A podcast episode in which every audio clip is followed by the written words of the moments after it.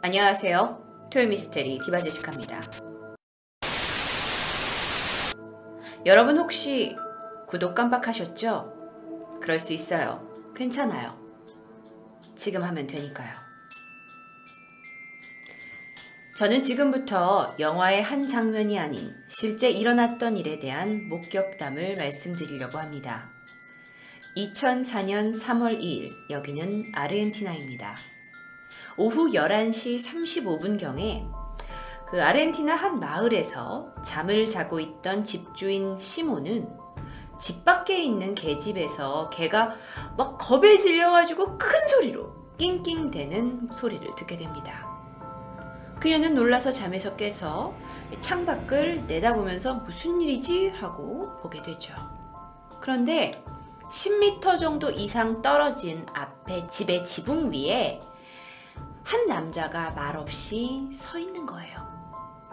키가 상당히 큰 남성이었습니다. 그는 무척 야였고요. 그 날카로운 인상을 가지고 있었어요. 그리고 망토를 입고 있었는데, 어, 글쎄요, 약간 분위기가 상당히 이상했죠. 그런데 또 한 가지 그녀가 절대 잊을 수 없었던 특징이 하나가 있었는데 눈빛이 빨간색으로 빛나고 있다라는 거였어요. 남성은 아무 말도 하지 않고 여성을 물끄러미 내려다봤죠. 그런데 그러다 갑자기 표정이 변하지 않은 채 그냥 살짝 웃음만 지어 보이는 거예요. 아주 기분 나쁜 웃음이었죠. 시몬은 너무 깜짝 놀라서 몸둘 바를 몰라 하다가 이제 경찰에 신고를 해야 되나 막 이렇게 정신을 차리고 있는 와중에 이 정체모를 남성이 그 앞집 지붕에서 훌쩍 뛰어내려 자기네 집 정원으로 내려오고 그 남자와 눈이 마주치게 됩니다. 그녀는 너무 놀라서 커다란 비명을 질렀어요. 더욱더 가까이에서 본 그 남자는 키가 적어도 2미터는 됐고요. 검정색 모자 같은 거를 썼었고 또 빨간색 눈이 상당히 도드라졌죠. 시몬은 전화기를 들고 급히 경찰에 신고를 하려 했는데요. 허, 남성이 이때 시몬이 전화하고 있는 바로 옆 창문까지 가까이 다가옵니다. 창밖에서 무표정하게 그녀를 바라보고 있는 시몬은 상당히 차가운데요. 그러다 그가 다시 기분 나쁘게 웃음을 짓고 제자리에서 한껏 뛰어서 높이 4미터가 넘는 시몬의 집 지붕 위로 올라가게 됩니다. 지붕에는 쇠사슬을 끄는 소리와 함께 걷는 소리가 들렸고요. 이후에 그는 다른 지붕으로 뛰어올라 어둠 속으로 사라졌다고 합니다. 어찌 보면 그냥 누군가의 꿈속에나 나올 듯한 이야기인데요. 현장에 경찰이 도착을 했어요. 그리고 괴한의 그 인상착의를 묻고 조사를 했지만 사실 경찰들도 이 사실에 대해서 쉽게 믿어줄 수는 없었습니다. 그래서 그들도 아, 시몬이 뭔가 악몽을 꾸다 깨어나서 신고를 했구나라고 생각을 했고 이 사건은 그렇게 마무리되는가 했죠. 그런데 일주일 후였어요. 2004년 3월 9일입니다. 새벽 1시경 시몬의 마을에서는 늦은 밤 누군가 휘바람을 불고 있었죠. 이 소리를 듣고 새벽에 잠에서 깬 53살의 여인은 창밖을 내다보게 되는데요. 집 근처에 어두운 골목에서 검정색, 음, 약간 정장 차림이라고 할까요? 이런 정체불명의 아주 키가 큰 청년이 휘바람을 불면서 걸어가다가 창밖을 바라보고 있는 자신을 쳐다보고 있는 것을 목격합니다. 영 분위기가 이상했어요. 그래서 여성은 옆을 돌아서 잠자는 남편을 깨우게 되는데요. 여보, 좀 밖에 좀 봐요. 불과 남편을 깨우는 5초도 안 되는 사이에 뒤를 돌았더니 갑자기 그 두 눈이 빨갛게 빛나기 시작한 청년이 높이 3미터가 넘는 골목의 담 위에 서 있는 것을 보게 됩니다.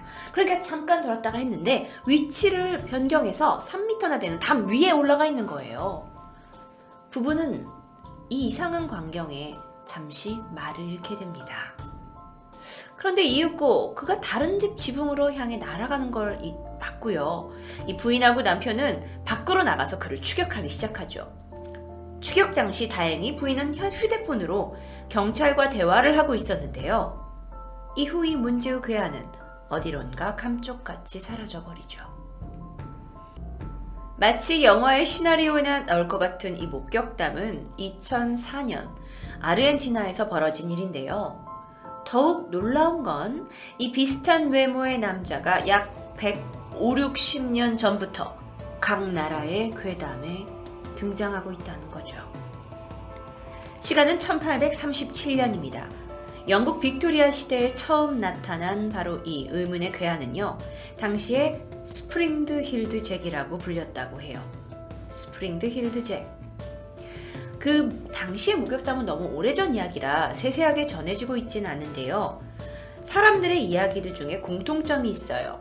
그는 높게 뛰어다니면서 돌아다녔는데 그 높이가요 아주 높아서 일반 사람들로서는 절대 넘지 못할 담도 그는 훌떡 넘어갔다고 해요.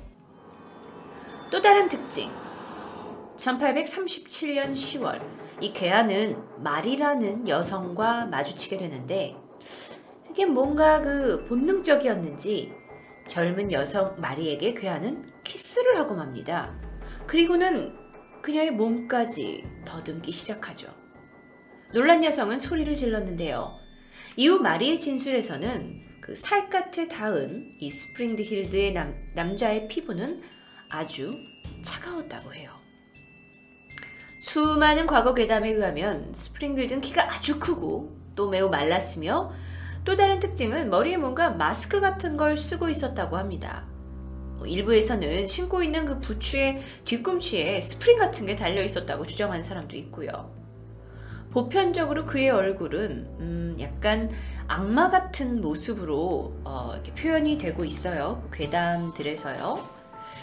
그런데 음 그의 옷차림은 얼굴에 비해서 상당히 신사적이었던 것으로 밝혀집니다.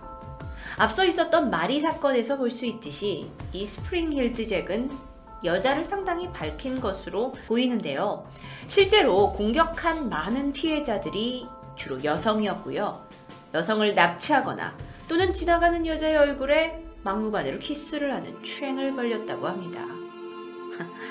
뭐 괴담이겠지만 요즘같이 미투 운동이 전 세계로 확장되는 시대에 살았더라면 사람이든 귀신이든 악마든 철창감이겠죠. 어쨌든 영국의 기록에 의하면요. 이 1837년 런던 시장이었던 존 코완은요. 이 스프링힐드 잭에 대한 그 사람들의 항의가 너무도 거세지는 거예요. 그래서 스프링힐드 잭을 잡아라! 라는 수색에 힘을 쏟게 됩니다. 그 당시 신문이나 책들에서는 그의 정체에 대해 귀신이나 악마로 기록하고 있고요. 그런데 그러던 중 다음 해입니다. 1838년 2월 19일. 스프링힐드 잭은 10대 소녀인 제인의 집을 찾게 되는데요. 이때 제인은 스프링힐드 잭의 모습을 아주 가까이서 보았다고 합니다. 망토를 걸치고 있는 그는 키가 아주 크고 말랐고요. 특이한 점은 입에서 파랗고 하얀 불길을 내뿜었다고 해요. 눈은 빨간색이었고 두상은 악마와 같았고 손톱이 갈고리처럼 길었다고 하고요. 이 제인이 남겨놓은 기록에 의해서 우리는 그동안 알려지지 않은 그의 자세한 옷차림에 대해서도 알게 되었는데요. 몸에 좀 딱 달라붙는 듯한 그런 타이즈를 어, 신고 있는 것처럼 보이고요. 몸 전체에 약간 되게 꽉 끼는 방수복 같은 것을 입었다는 표기도 있었어요. 또한 오일을 발라놓은 듯 몸 전체가 번들거렸다라는 이야기도 있었죠. 하지만 악마 같은 얼굴에 어떤 신사적인 옷차림의 모습은 일관되었습니다. 어, 스프링힐드 잭은 제인에게 나타나서 그녀를 납치하려고 목을 잡아채게 돼요. 근데 더 타임즈의 보도에 따르면 제인의 언니가 때마침 집에 등장을 한 거예요. 그래서 그가 도망을 갔고 벗어날 수 있었다고 해요. 그런데 제인을 공격한 지 8일 후 1838년 2월 27일 또다시 10대 소녀인 루시가 표적이 됩니다. 그녀는 작은 언덕을 건너 집으로 돌아가는 길이었는데 이때 망토를 걸친 괴한이 다가오게 되죠. 가까이서 그의 얼굴을 봤는데요. 괴한은 루시의 얼굴에 푸른색 불길을 내뱉었고 그 불길에 루시는 앞이 보이지 않게 됩니다. 막 비명을 지르면서 바닥에 엎드려서 격하게 떨었죠. 시간이 좀 지난 후에야 근처에 집에 있던 루시의 형제가 이 비명 소리를 듣고 루시를 찾아 나섰고 루시는 아직도 그 자리에서 엎드려 떨고 있는 상태로 발견이 되죠. 이후에 그의 등장은 기록이 없어요.